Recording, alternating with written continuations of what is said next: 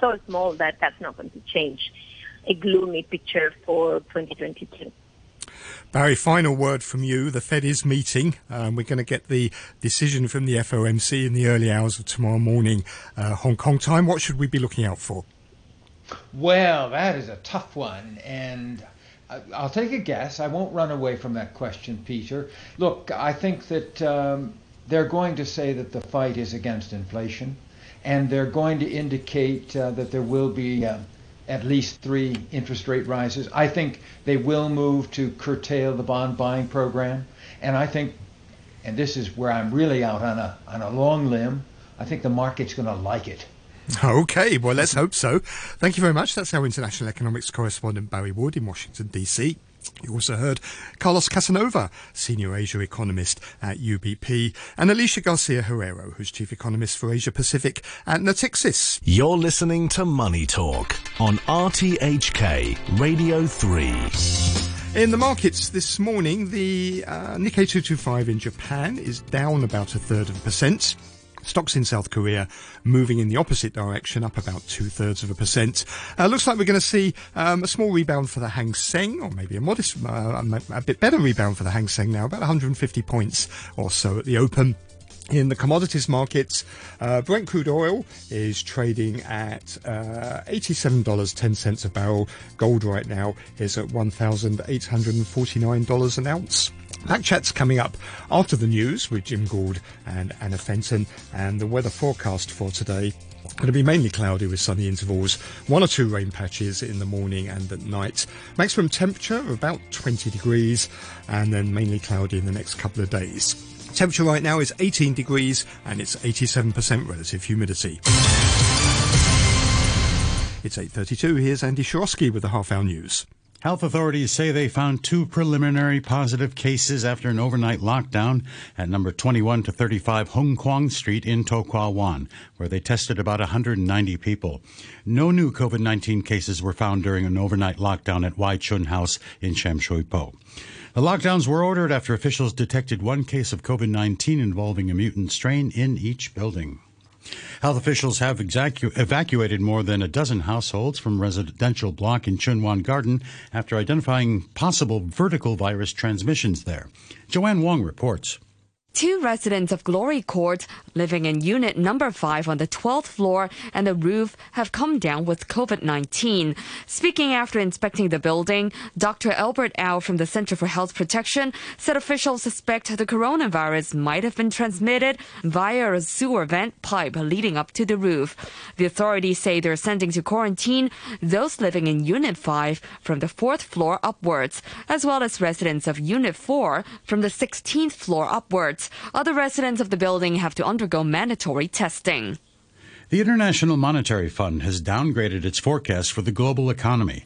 It's trimmed half a point off global growth, saying the world's two biggest economies, the United States and China, won't be immune. Economist Gita Gopinath explained the reasoning behind that projection. We project global growth this year at 4.4%, which is 0.5 percentage point lower than previously forecast mainly because of downgrades for the United States and China. But India and Japan are forecast to buck the trend, although the IMF says Omicron will continue to be a drag on growth. It added another key challenge facing the global economy is the surge in prices, especially for energy and for food. The Pentagon says it continues to consult with NATO allies about their military needs and desires, and it's not ruling out additional U.S. troop overseas deployments in response to the heightened tensions over Russia's military presence on the Ukrainian border. The Pentagon spokesman is John Kirby. We are still in active consultation with allies and partners about um, uh, about capabilities they might need and, and might desire, uh, but no decisions have been made about sending anything in terms of you know, significant air defense systems or or, uh, or weapons. The other thing I'd say is I'm not going to rule out the possibility that there will be more such uh, direction given to additional units at home or even abroad in terms of their readiness posture. Moscow has denied its planning to invade Ukraine, but it has amassed an estimated 100,000 troops near Ukraine in recent weeks and is holding military drills at multiple locations in Russia. That's led the United States and its NATO allies to rush to prepare for a possible war. That's the news from RTHK.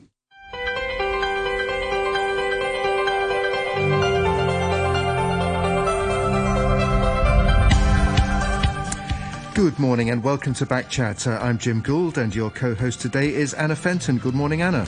Good morning, everybody. On today's programme, we're talking about schooling and learning amid COVID 19. Uh, the Education Bureau has said that primary schools can apply to resume full day classes if the vaccination rate for both uh, teachers and students reaches 70%. Children aged 5 to 11 can now receive the Sinovac jab or choose to take the BioNTech uh, vaccine from February the 16th. Both primary and secondary schools have suspended face to face classes until after the Lunar New Year. Students are forced to stay home uh, as uh, extracurricular lessons are also moved uh, online owing to the social distancing measures. Meanwhile, a concern group says the situation for special education needs students has worsened during the current fifth wave of the pandemic and has urged the Financial Secretary Paul Chan to increase assistance for these children from grassroots families. Let us know what you think. You can leave a message on our Facebook page, Backchat on RTHK Radio 3. Email us at backchat at rthk.hk or give us a call on 233 266. On the line now, we have uh, Dr. Quratulain Zaidi, who's a Hong Kong based uh, clinical psychologist uh, from Mind Life Psychology Practice, and also Jacqui Roberts, who's the, the founder of uh, Red Shoe Dance, uh, a dance school. Um, just before we uh, Get, go to Jacqui Roberts and uh, and get the story there. Um, Dr. Zaidi, perhaps if you could set the scene for us. Um, um, here we are again talking about.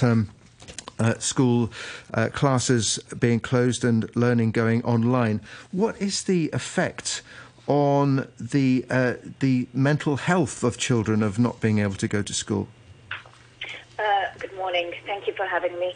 Um, there is, uh, uh, you know, we are social beings, and we we we need to be around people. Learning in isolation it has an impact on um, many things, including our, um, you know, anxiety, depression, yeah. and that's what I'm seeing more and more of uh, in my practice. Last night, I was um, um yeah, in my sessions. I had a ten-year-old and then a sixteen-year-old, and both, you know, uh, so different ages and they're both saying that it is very difficult for them to pay attention, and the feeling of isolation, um, fifth time round, is very very tough for them. They are feeling alone, um, and um, if we are not able to get them back in the classrooms, it could it could have a long term impact on them. And what are the long term impacts? Would you say, Dr. Zaidi? Uh, both emotionally and mentally. I mean, we keep focusing on mental health, but what about the emotional and social development of these children? Uh, you're, you're, absolutely right with that. You know, that how do how, this is a time when uh, we the children learn how to uh, manage personal feelings, understand others' feelings, feelings and needs by listening uh, watching and reacting, and that's impossible in isolation. It is, you know, this is the time when, um, uh, during the development uh, phase of uh, uh, children, they're learning communication skills, problem-solving skills, being part of a team, being independent, you know, developing skills to be independent and treat the world as a safe place. Um, becoming confident and autonomous. All of those connections that we need in our minds to be made, neural connections, require practice. Um, and uh, unfortunately, that's limited at the moment.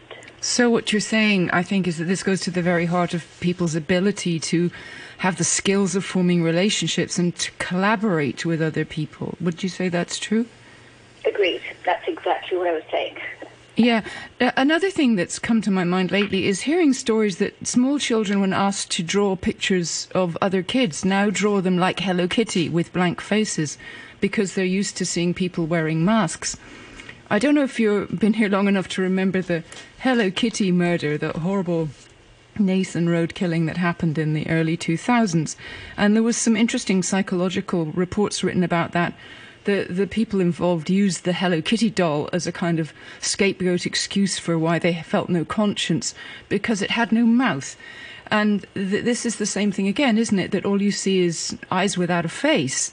What does that do to a child's perception and understanding of how to be relational with other people? Um, that's uh, that, that's exactly on point actually because children are children who um, you know who are between the ages of in the first 10 years of their life every year is almost like they're, they're like sponges when they're young. And every year is almost like five to 10 years of learning in you know for us as adults. And they are not being given the opportunity to learn the facial expressions because you can only interact or gauge what's going on by watching the other people or watching people around you. And that's very limited because all they're uh, seeing are their parents or close relatives, not uh, and not not enough outside. Okay, well, uh, Dr. Zaidi, stay with us. Uh, we also have on the line uh, Jacqui Roberts, who's the uh, founder and uh, director of Red Shoe Dance. Uh, good morning to you. Morning. Thanks for joining us. So, so you've had to close your dance school, or, or at least you can't have sort of face-to-face classes amid the current round of social distancing. Can you just explain to us a little bit about your situation? Yes, um, yeah. So, so basically, um, you know, when we first heard of the um, the closures, um, you know, it, it's frustrating and, it, and it's very worrying because I never thought we'd find ourselves in this situation again. We're two years on. Um, and particularly now we've we've got over 70% of the Hong Kong population vaccinated. Um, so you know the first thing I think about is the kids. You know how are they going to react when I tell the parents that they've got to dance online again? Um, um, you know, and, and there's still a lot of confusion out there because some dance schools don't consider themselves a fitness centre, and, and quite rightly so. Um, so they remain open. Um, and you know, if you go to the government website, the you know the the the, uh, the wording is quite misleading and ambiguous. Um, so you know, I had to I had to write to the the uh, Home Affairs Bureau. I'm the chief executive, just asking can dance schools uh, be exempt from closure? Um, but not surprisingly, you know, my request was rejected because in the eyes of the government, we're like a gym, um, and therefore we have to close. Um, which I, you know, I just believe is a, it's, a, unjustified because we just don't operate in the same way as a gym. We're a children's dance school. Um, it's a completely different setup. And, you know, all the way through this pandemic, dance schools have been really quite stringent. Um, they've got really strict infection con- control protocols in place. We have very small class sizes. All the children wear masks. Um, you know, I, I just felt that this closure was completely unjustified this time. So, explain, if you will, where is the line here? Because Pilates, uh, I don't know what you call them, clinics, studios seem to be able to stay open, and yet you go in there and there's mm, several people doing their thing in an open space. What's the difference? Well, I, I, believe that Pilates yoga studios are also closed. Um, martial arts studios are closed. It's basically, I mean, if you look on the government website under Cap 599A of closure of scheduled premises under the umbrella of fitness centres, all of those facilities are closed, and, and, and basically it, it lays it, it, it, it says the word dancing under fitness centres for the improvement of physical fitness. Now, as a dance studio owner, and I think a lot of dance uh, teachers and, and studio owners will agree with me, our purpose is not for the purpose of physical fitness as such. I mean, there is just so much more to dance. Um, you know, artistic expression, you know, they're learning technique, they're training for examinations, for auditions, and, you know, it, there's, there's so much more to dance, particularly for children. It's not just a workout, it's not like aerobic exercise in our view. Um, but yeah, I mean, Pilates yoga studios are all also having to close, you know. And, and um, physio as well? I'm not sure about physiotherapy. Um, I mean, there may be still some one-on-one um, instruction there um, with with physiotherapists. I don't think they're affected. I'm not 100% sure about that. So, how many times now have you had to close during the pandemic? Oh, uh, many times. The, the, the, longest period was, was last year, um, and we had to close for a whole month. Um, you know, and we, we had to we had to do online classes, and it, it's it's you know it's it's the problem with dance is that you know eh, teaching dance online. Most households in Hong Kong they just don't have the space. The flooring's inappropriate. There's bad Wi-Fi. And, and quite frankly, the kids have been at their computer screens all day and they need a break. They need to move. They need that mental and physical escape to express themselves, to, to dance, to music and movement. You know, I mean, we all know the benefits of dance, the physical and the mental benefits it offers. And we're basically taking this away from our children. Um, and, and what's most concerning is that their progress that they've made over the course of this academic year, since September basically, is suddenly impeded. And, you know, inevitably it's going to affect their future prospects, particularly if they want to go on and study full-time dance. You know, their, their training is severely compromised. You know, for example, we've got dance exams coming up in March and April, and many, many students rely on these dance exams um, you know, they, they rely on these classes for auditions, for college, for university entry. Uh, it's a major concern and it's really stressful for these kids. Yeah, you were saying you have small classes. Uh, all the yeah. all the students wear masks. Uh, are you aware of any virus transmission in any dance school over the past couple of years? Not at all. Certainly not for children's dance school. Again, you know, our, our we are so strict there's very little social contact. We do, there's never physical contact, um, unlike martial arts and like you know, uh, uh, sort of uh, social dancing, ballroom, Latin, that kind of thing. You know, the kids are separated. We have we have like uh, you know um, two meter uh, lines drawn on the studio floors so that the kids are not close to each other, and we can manage that because of the uh, you know the the way our dance uh, is run. Um, particularly ballet. I mean, all, we, we teach all forms of dance, and there's very little, um, you know, social interaction as such. So we can manage it. Um, yeah. Do, do you see many dance schools are in serious financial trouble over this?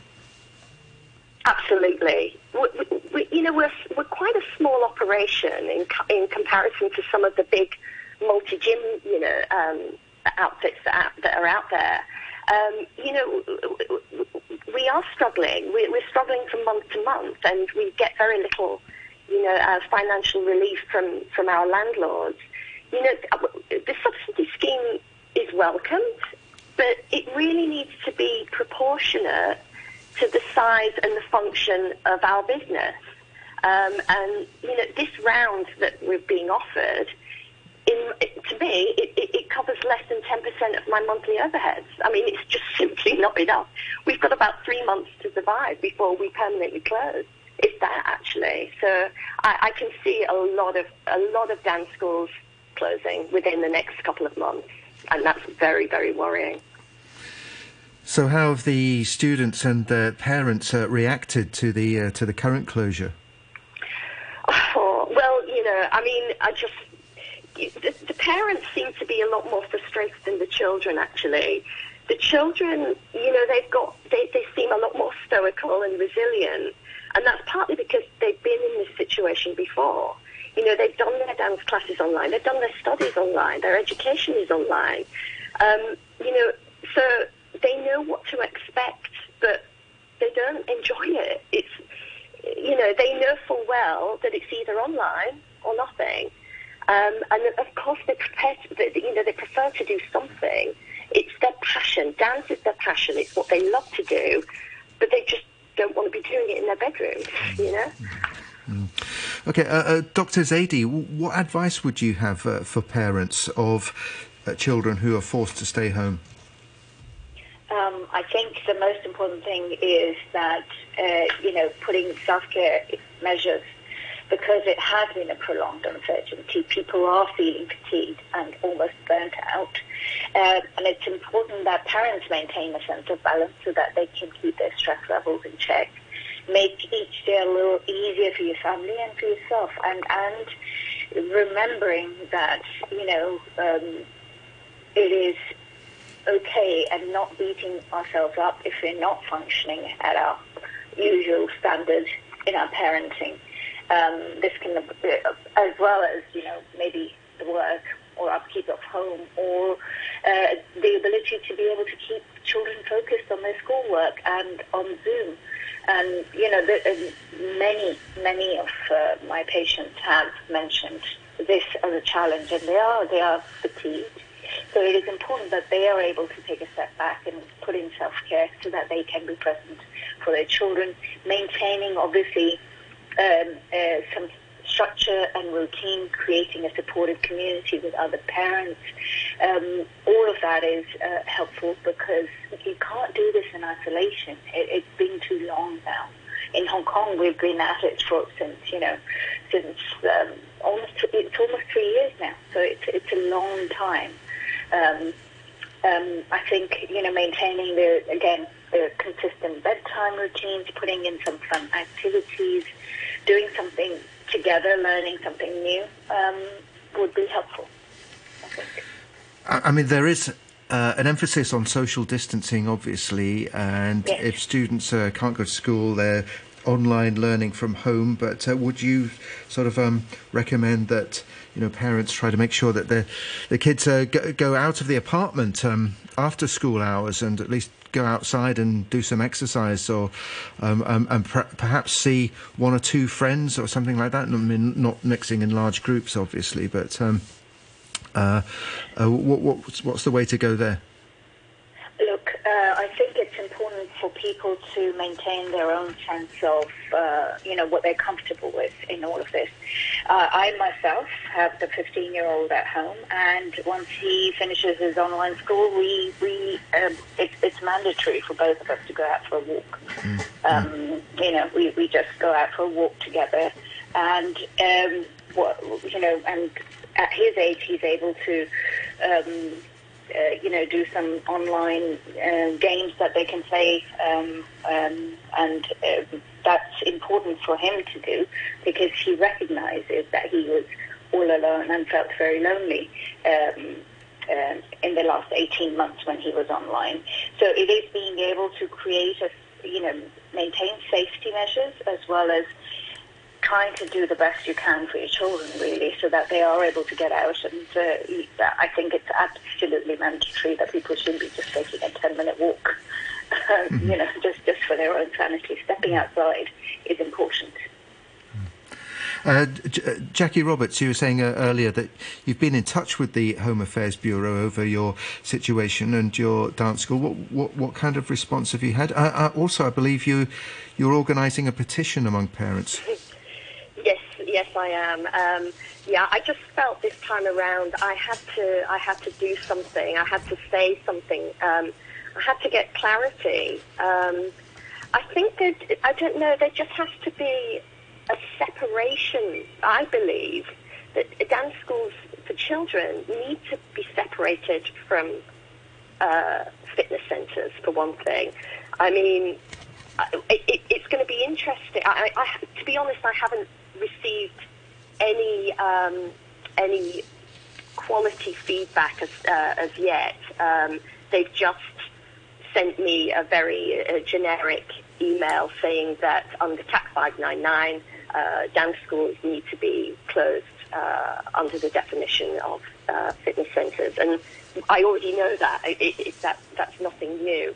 But I think what's going to be very difficult um, um, it, coming out of this is that um, you know if fitness centres are allowed to open um, on the condition when we're talking about this vaccine bubble, if fitness centres are, are allowed to open on the condition that all clients and staff members have to be vaccinated, then you know there has to be a different policy for children's dance schools because we simply can't afford to wait for all our students to be vaccinated, particularly when they've only just rolled out the vaccines for under 12s.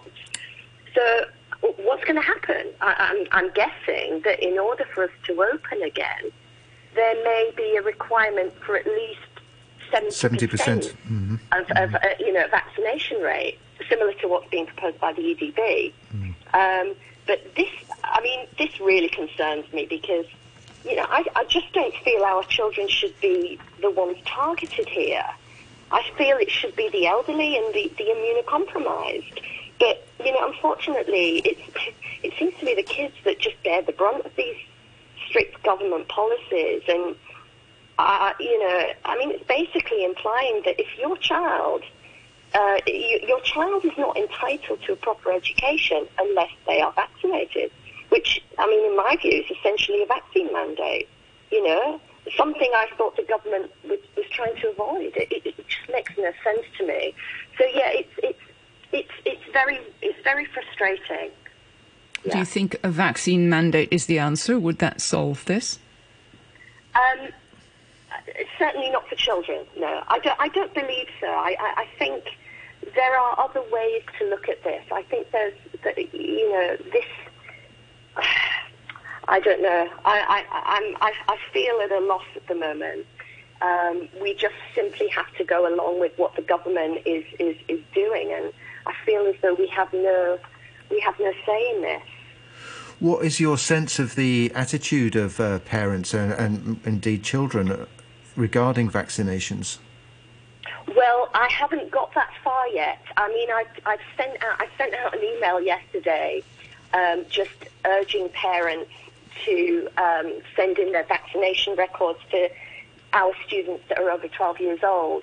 Um, we've we've had um, so far we've had about 40 percent of uh, our 12 year old 12 year old students and above. We've had their uh, 40 percent of their vaccination records um, which is simply not enough. Some parents are still um, hesitant, and, and uh, you know, I, I, I totally understand. Um, um, but I think it's going to be even more difficult um, receiving vaccination records from students under the age of 12. You know, I think um, that is that's going to be very difficult. So, any any kind of short term contingency plan for you? You know, you're, you're running a business that's clearly got a time limit on it. Well, I have I have a plan B in place. Um, it's not something I want to. Uh, I want. I, I, don't want to go down that road yet. um, but as I say, I have about three mo- three months um, to survive as a, as a, as a, as a business. Um, um, but I will have to start looking at downsizing, um, that's for sure. And um, uh, let's. I, am just. I'm just hoping that. I think. I think the va- the vaccine bubble seems to be the only way out, given what the uh, the EDB has, um, you know, recently announced with the sort of, you know, the 70 percent vaccination rate um, for schools. I think we may have to follow that. Um, in which case, we could probably open classes for students over the age of 12 um, if we can get a 70% vaccination rate there. But um, I don't know what, what we would do for the for the younger kids. And you know, we've got a very high proportion of our students that are under the age of 12. Mm. So Okay, well, uh, thanks for coming uh, to Backchat this morning and uh, explaining your story and uh, your situation. Um, um, good to talk to you. That was uh, Jacqui Roberts there, uh, the founder of Red Shoe Dance. we've got to take a, a break in, in, shortly for the news summary at nine o'clock. we'll be back at three minutes past. Dr. Zaidi, please stay with us. we'll be joined by other guests after nine o'clock as well. And I've got a couple of two or three emails to read out. Um, a quick look at the weather.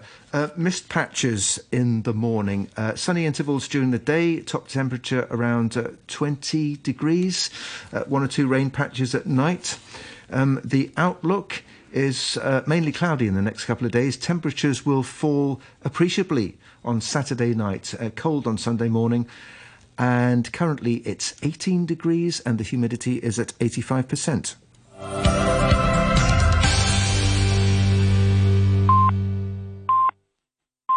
To be differences. You're listening to the news on RTHK.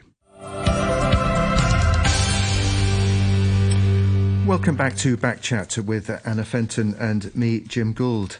And uh, this morning we're talking about uh, schooling and learning amid COVID 19, uh, with the Education Bureau saying uh, primary schools can apply to resume full day classes uh, if the vaccination rate of both teachers and students reaches 70%. Uh, meanwhile, both primary and secondary schools are suspended uh, until after the new year. Um, learning has gone uh, online.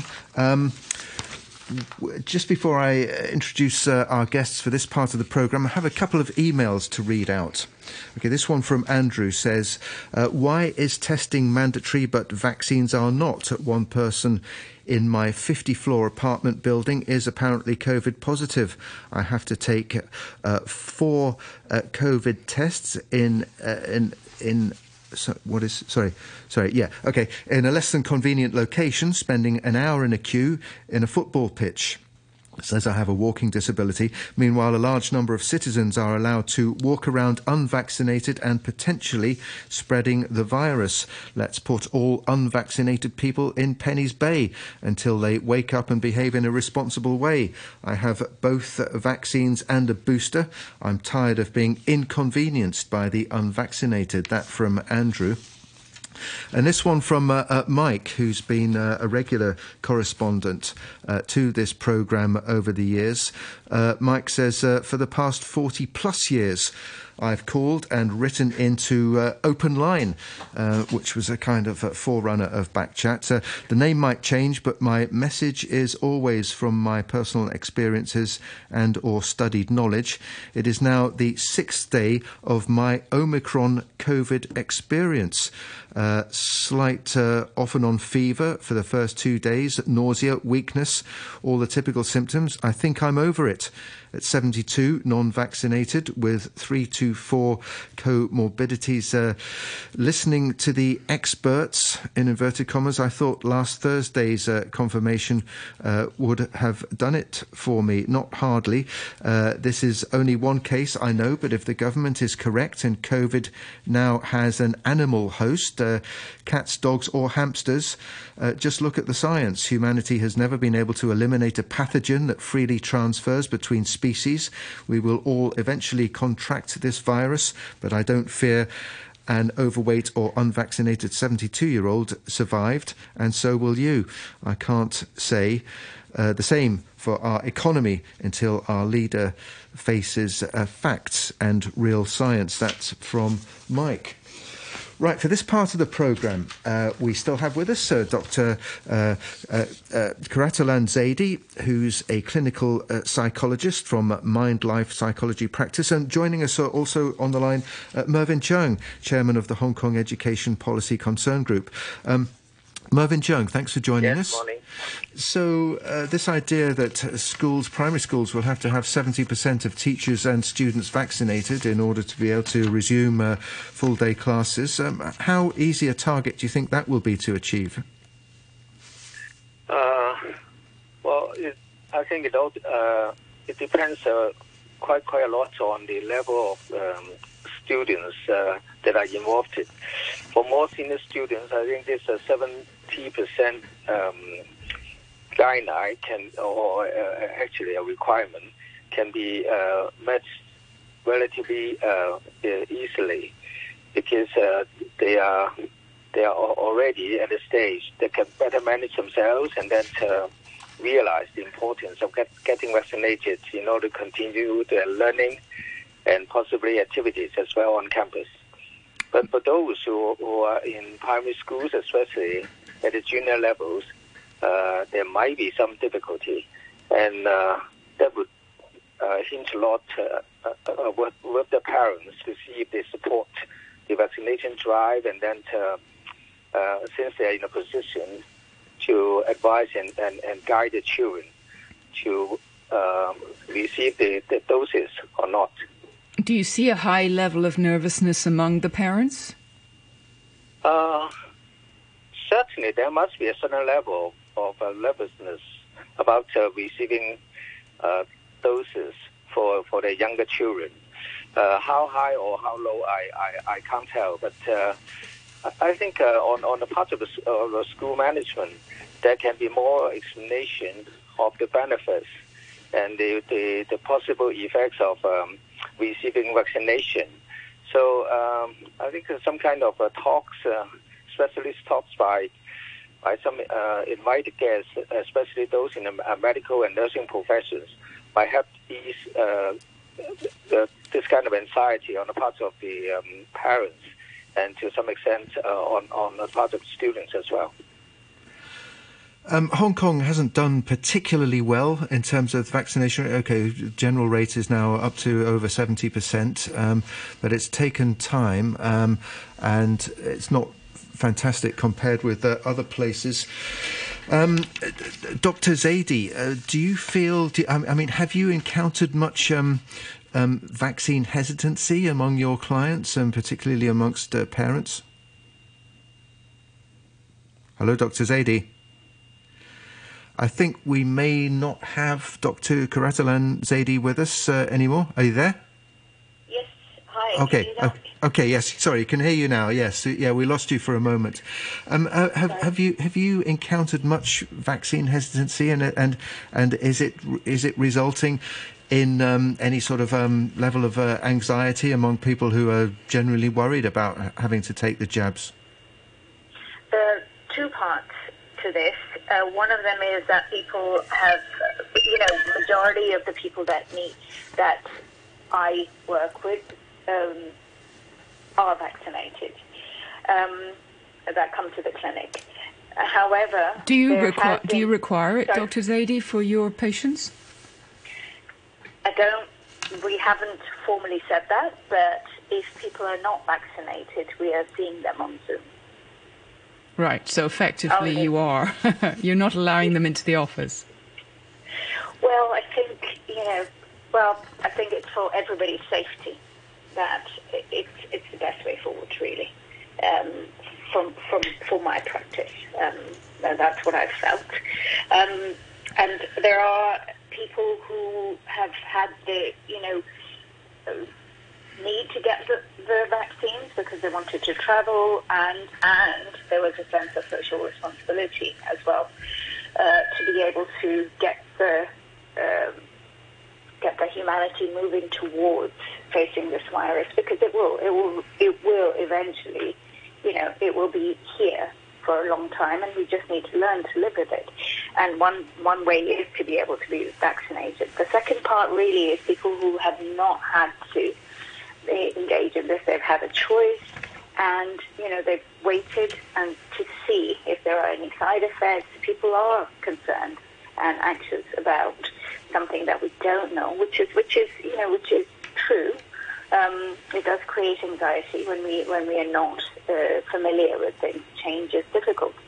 However, we've now got data over the last two years, um, you know, from various countries and various uh, places that these are relatively safe. So, um, yeah, there are there are different camps. Even with the latest data that shows that the incidence of myocarditis, I think, goes up by a factor of seven for boys after the second BioNTech jab. That's the inflammation of the tissues around the heart, heart. you're talking about, Anna. Yeah. Yeah. Yes, but that is rare, right? Not not and it's we haven't got data for everybody on that. Yes, what they've looked at it does increase, and that's why it's important to be able to make sure that there are no underlying cardiac challenges before. Uh, which, which is exactly what I did with my son. I went and got him checked out before he was given the second vaccine. So we have the means to be able to uh, do this safely. And it's not necessarily a serious condition, and uh, and and patients can uh, recover from that. That's my understanding yeah, of it. Yeah, yes. Yeah. Okay. Uh, yeah. Okay, um, uh, comment here from uh, Kim on our Facebook, and and perhaps uh, uh we can uh, uh, ask Mervyn Cheung about this as well. Um, Kim says, I, I, think this is the third time I've written this. why do our children have to pay the price for the elderly who've chosen not to be vaccinated, and for the EDB to now stipulate a 70% vaccination rate at school? The younger kids are not going to get back to school until after Easter. If the government is worried about the unvaccinated elderly elderly and immunocompromised, then get them to stay home and let the rest of us carry on with our lives. I've been told several times that it has been my generation that had, has advised their 70 to 80 plus year old uh, parents not to get vaccinated. Well, I do not fall into this category. And if the above is true, those of you who have advised your parents not to get vaccinated, I hope you have since changed your mind. And if you haven't, you and your children should not be seeing your unvaccinated elderly relatives. Um, uh, uh, Mervyn Cheung, that sounds a bit grim if if that turns out to be true, as Kim says that uh, schools uh, may not be able to open again until after Easter. Uh, well, it's really hard to tell at this moment. of course, being a, a medical ex- expert, she's in a, a, far better position to speak than I do. Um, but anyway, uh, judging from the response of the chief executive at uh, a regular press briefing before the executive council meeting yesterday, um, there seems to be doubt uh, if schools can really be open uh, right after the, uh, the, the Lunar New Year, and because uh, of the advice that the, the EDB has given to schools and and uh, the, uh, uh, the associated stakeholders, that is parents and, and students. the, the, the main piece of advice is, is for for them to get vaccinated as soon as possible. I think there, there are grounds to do so because apart from the question of learning in, in schools, um, we need to have um, a more protective uh, uh, buffer uh, know, by, by getting vaccinated uh, for, for fellow members of, of our families as well as the wider community. So this is something that uh, we should consider doing. But of course, uh, whether to, uh, at what time to vaccinate and then uh, using what, what kind of vaccine, uh, well, it depends a lot on, on the health conditions of individuals, parents and students. So medical advice should be sought. Yes. Um, so, mm, mm, okay. Um, what about that point about um, the elderly people being uh, unvaccinated? I mean, I'm not saying you know none of us fall into the elderly, elderly uh, category just yet, but um, but what do you think generally about the, the, the low vaccination take up rate among the elderly? I mean, particularly among the over 80s, it's still it's still very low. I mean, is that you know is is that like causing um, the problem we, that we have now with the schools not being able to, um, you know, uh, stay open for face-to-face classes? Well, it seems that uh, the question of uh, vaccine hesitance, hesitancy is uh, is biggest uh, with the elderly groups. I think this is understandable given their age and their and the great concern of you know for for their personal health conditions. Uh, well, it seems that uh, most Tories, uh, their uh, their family members that are more decisive uh, in, in, in, in, this issue.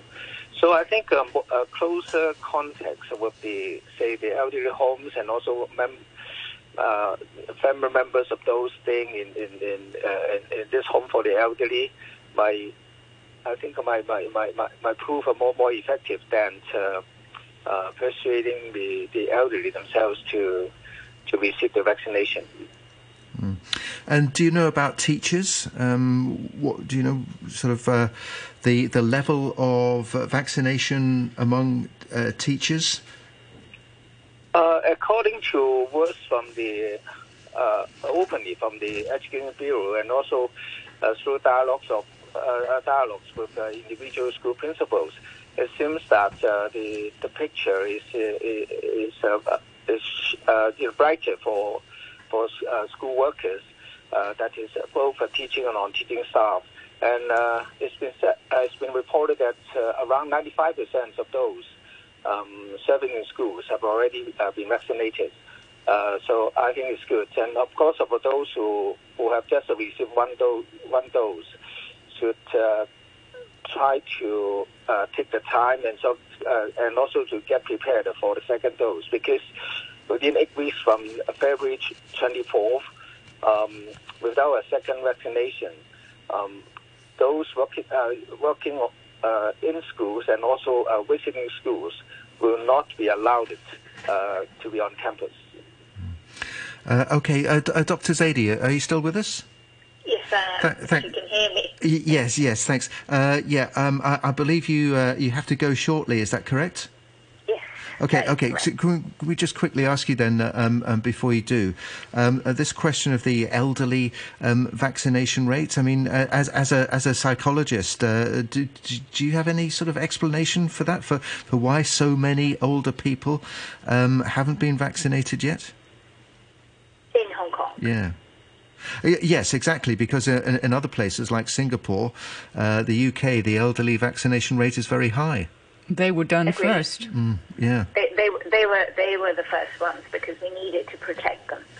Mm, mm. And so, keep them safe. So, so, so why, yeah, why, why, why, do you think it is that here in Hong Kong, I, I mean, uh, our, uh, our correspondent uh, uh Kim was suggesting that um, that they're, they're, you know, people have um, sort of um, 50, 60 age group had persuaded their elderly parents that it wasn't a good idea to get vaccinated. I don't know whether that's true or not, but uh, um, you know, why do you think it is? What's the reason for the hesitancy? Uh, I wonder whether it is the social, um, you know, the, the the the cultural reasons around putting things in your body that you're not familiar with and hesitancy because of that. Uh, there is, there is, you know, um, in, in certainly, you know, in the elderly, in the older population in the subcontinent, uh, they prefer not to put foreign substances, or even taking paracetamol, or it, it is a, it, it is not something that they do willingly, or you know. So I just wonder whether there is a cultural um, hesitancy towards putting something new that you're not familiar with and hasn't you know, according to them, may, may not be safe. Um, so understanding that, I think, is important. Yet then being able to present the science and being able to show that it is safe. And it's for them to stay safe. It, it's to keep them safe and not suffer with this disease once it gets to the elderly because it is, it is quite, it, it's painful. It's, yeah. And we've seen the world. We've lost yeah. millions of people so, you know, it is to keep them safe so that they can see their grandchildren and children and safely. So that's the important part. Sure. Okay. Yeah. Well, let's hope they get the message. Uh, uh, thank you very much uh, for joining us uh, on the program this morning, uh, Dr. Quratulain Zaidi. There, a, a, clinical psychologist from MindnLife Psychology Practice. Um, uh, joining us now on the line, we have Wendy Huang, who's a community organizer with the Society for Community Organization, SOCO for short, um, an organization that I'm sure most of our listeners will be familiar with. Uh, uh, SOCO is uh, urging the Financial Secretary to uh, increase assistance uh, for children with special education needs uh, from poorer families. Um, that's because um, they're finding life difficult during this latest round of social distancing and and having to learn from home and so on. Um, thank you for joining us, Wendy Huang. Good morning good morning. Could, could, you explain to us a, a, little bit more about the problems uh, faced by children with special educational needs uh, from the uh, grassroots families? Okay, because we found the low-income families with the kids uh, with SEN kids, they couldn't afford the supporting services, services provided by the non-governmental organization and uh, we uh, because between uh, June to September last year, we interviewed about 311 parents of children diagnosed with special education needs. And we found yeah, most um, low-income families, and they just rely school services and uh, our agency services, whereas uh, few of them can choose the services provided by the non-government organizations because the um, charges are really expensive. It needs mm. about yeah, uh, 200 to 800 per session. And per session for the training uh, is just for uh, 45 minutes to one hour. So if the uh, each month the kids need to join about four sessions trainings, the family should uh, experience about 800 to uh, uh, to 4,200 per month. And uh, most uh, low-income families, we found uh, 70% of these kinds of families just earn about uh, 15,000 yeah, Hong Kong dollars per month. And uh, most of them uh, live in the subdivided flats, and the rent, the rent, um, uh, always about uh, uh, five, more than five thousand, yes, each flight. So you can imagine, for this kind of family, they couldn't afford the trainings. Yeah. Mm. We, we, we just say the uh, trainings for uh, provided by the non-government organization. Yeah, they, they couldn't afford the trainings provided by the private institutions. Okay. Yeah, that, clearly that would be very difficult to, for them. What, what, sort of training are we talking about? Yeah, because for the uh, special education needs kids, we have nine different categories. For example, yeah, uh, we have the ADHD kids, and for kids who have learning disorders and have uh, uh, development delays, hearing impairment, something like that, and the different kinds of SEN they need the specific trainings. For example, the uh, social skills trainings and some trainings we call the uh, language uh, therapy. And some yeah, other kinds they needed to say the clinic psychologist or they need to say the uh, EP, yeah, and education, yeah, psychologist, something like that. Mm. And all the professionals uh, trainings are really very expensive. Yeah. Mm. Um, Mervyn Cheung, um, yes. what do you say? Is is this is this an area that um, the the government, uh, financial secretary, needs to pay more attention to? Yeah, uh, for I think uh, for the SEN uh, students, um, the current period of, uh, of suspension of classes uh, is, re- uh, is really a problem, uh, given the the nature and also the needs re- regarding their learning during this, this special period. Um, and of course, uh, we need uh, the kind of uh, special services, special learning services, and and also counseling, as described by uh, by by by the so, uh, the so-called leader. Um, is uh, well, I think it's really expensive and, and cannot be easily uh, affordable to, uh, to to an average low low income family. And but this is now a, a, really a special time, and I think schools can try to help the SEN students by trying to monitor, uh, monitor the progress of the learning uh, uh, more closely, say uh, with regular phone calls to the, uh, the, the students themselves plus their, their, their parents, so that the the effectiveness of the learning and also the emotional needs can be can be known more more more more clearly. And of course, at given time when schools reopened, uh, for half day or full, uh, you know, full time learning, uh, this kind of special classes can be arranged on campus with a specialist coming to campus uh, who can offer services and also guidance uh, for a larger number of students.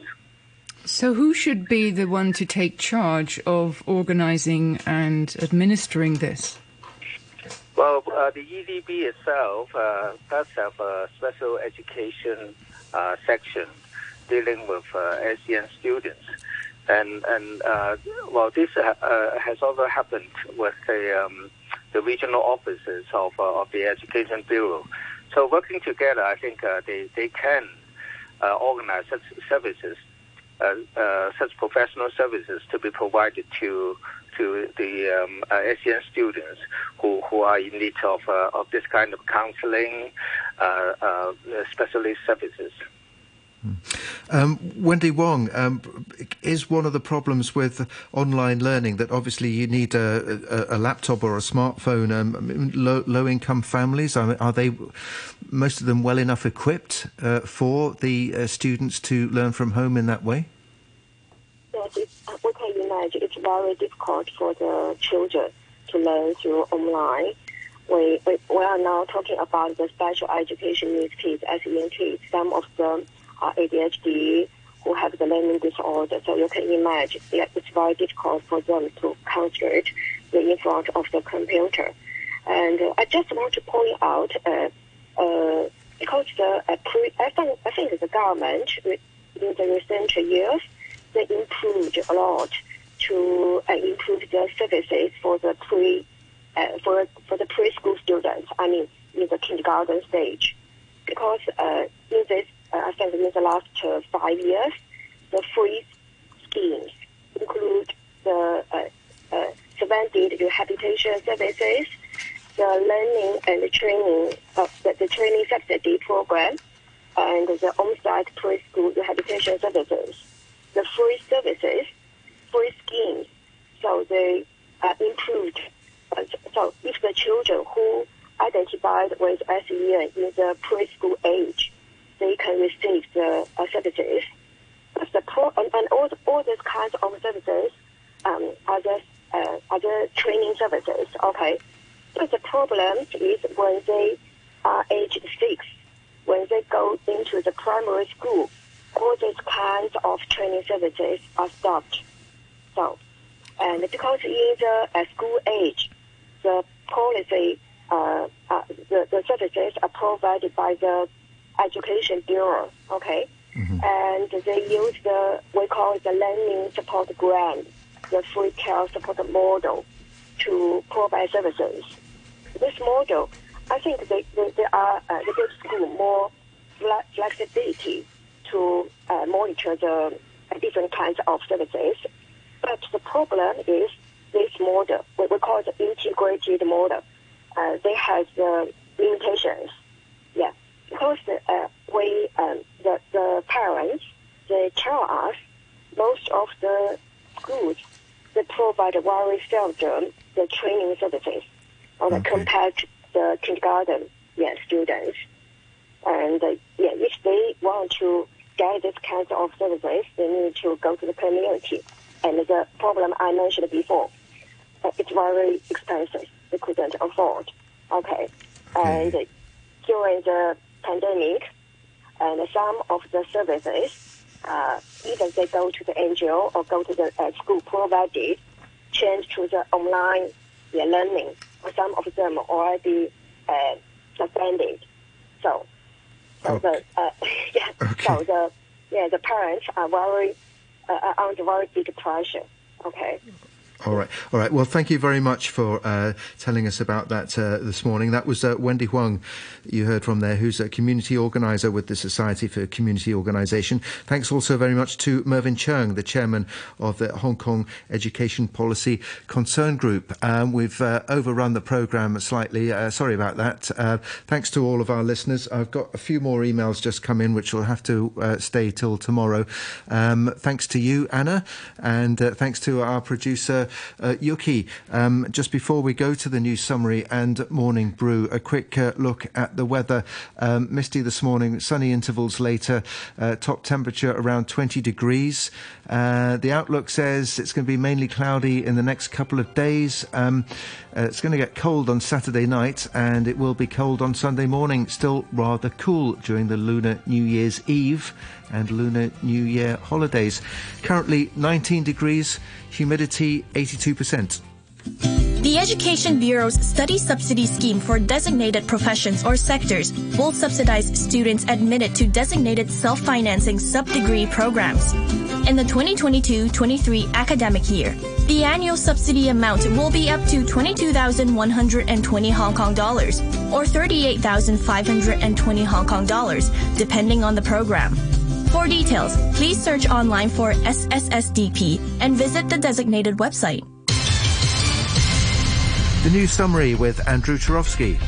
Health authorities say they found two preliminary positive cases after an overnight lockdown at numbers 21 to 35 Hung Kwong Street in To Kwa Wan, where they tested about 190 people.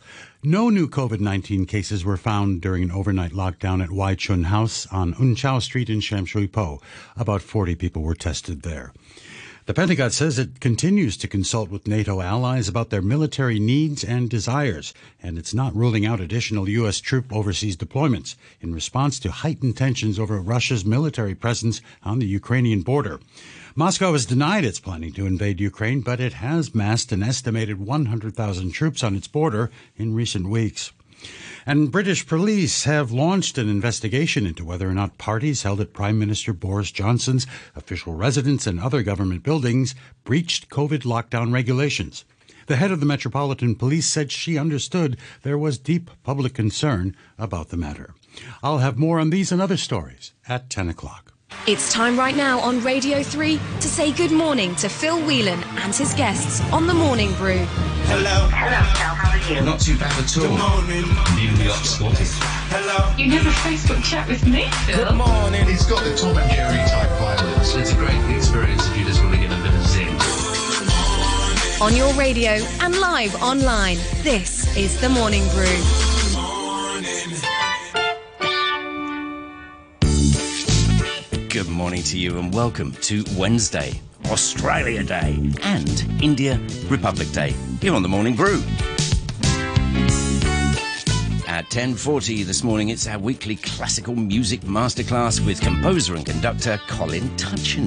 Well, last time we talked about rare violin concertos. Today, we're going to go a step further and hear about some concertos or concerti, your call, for rare instruments, including the hosepipe. Yep.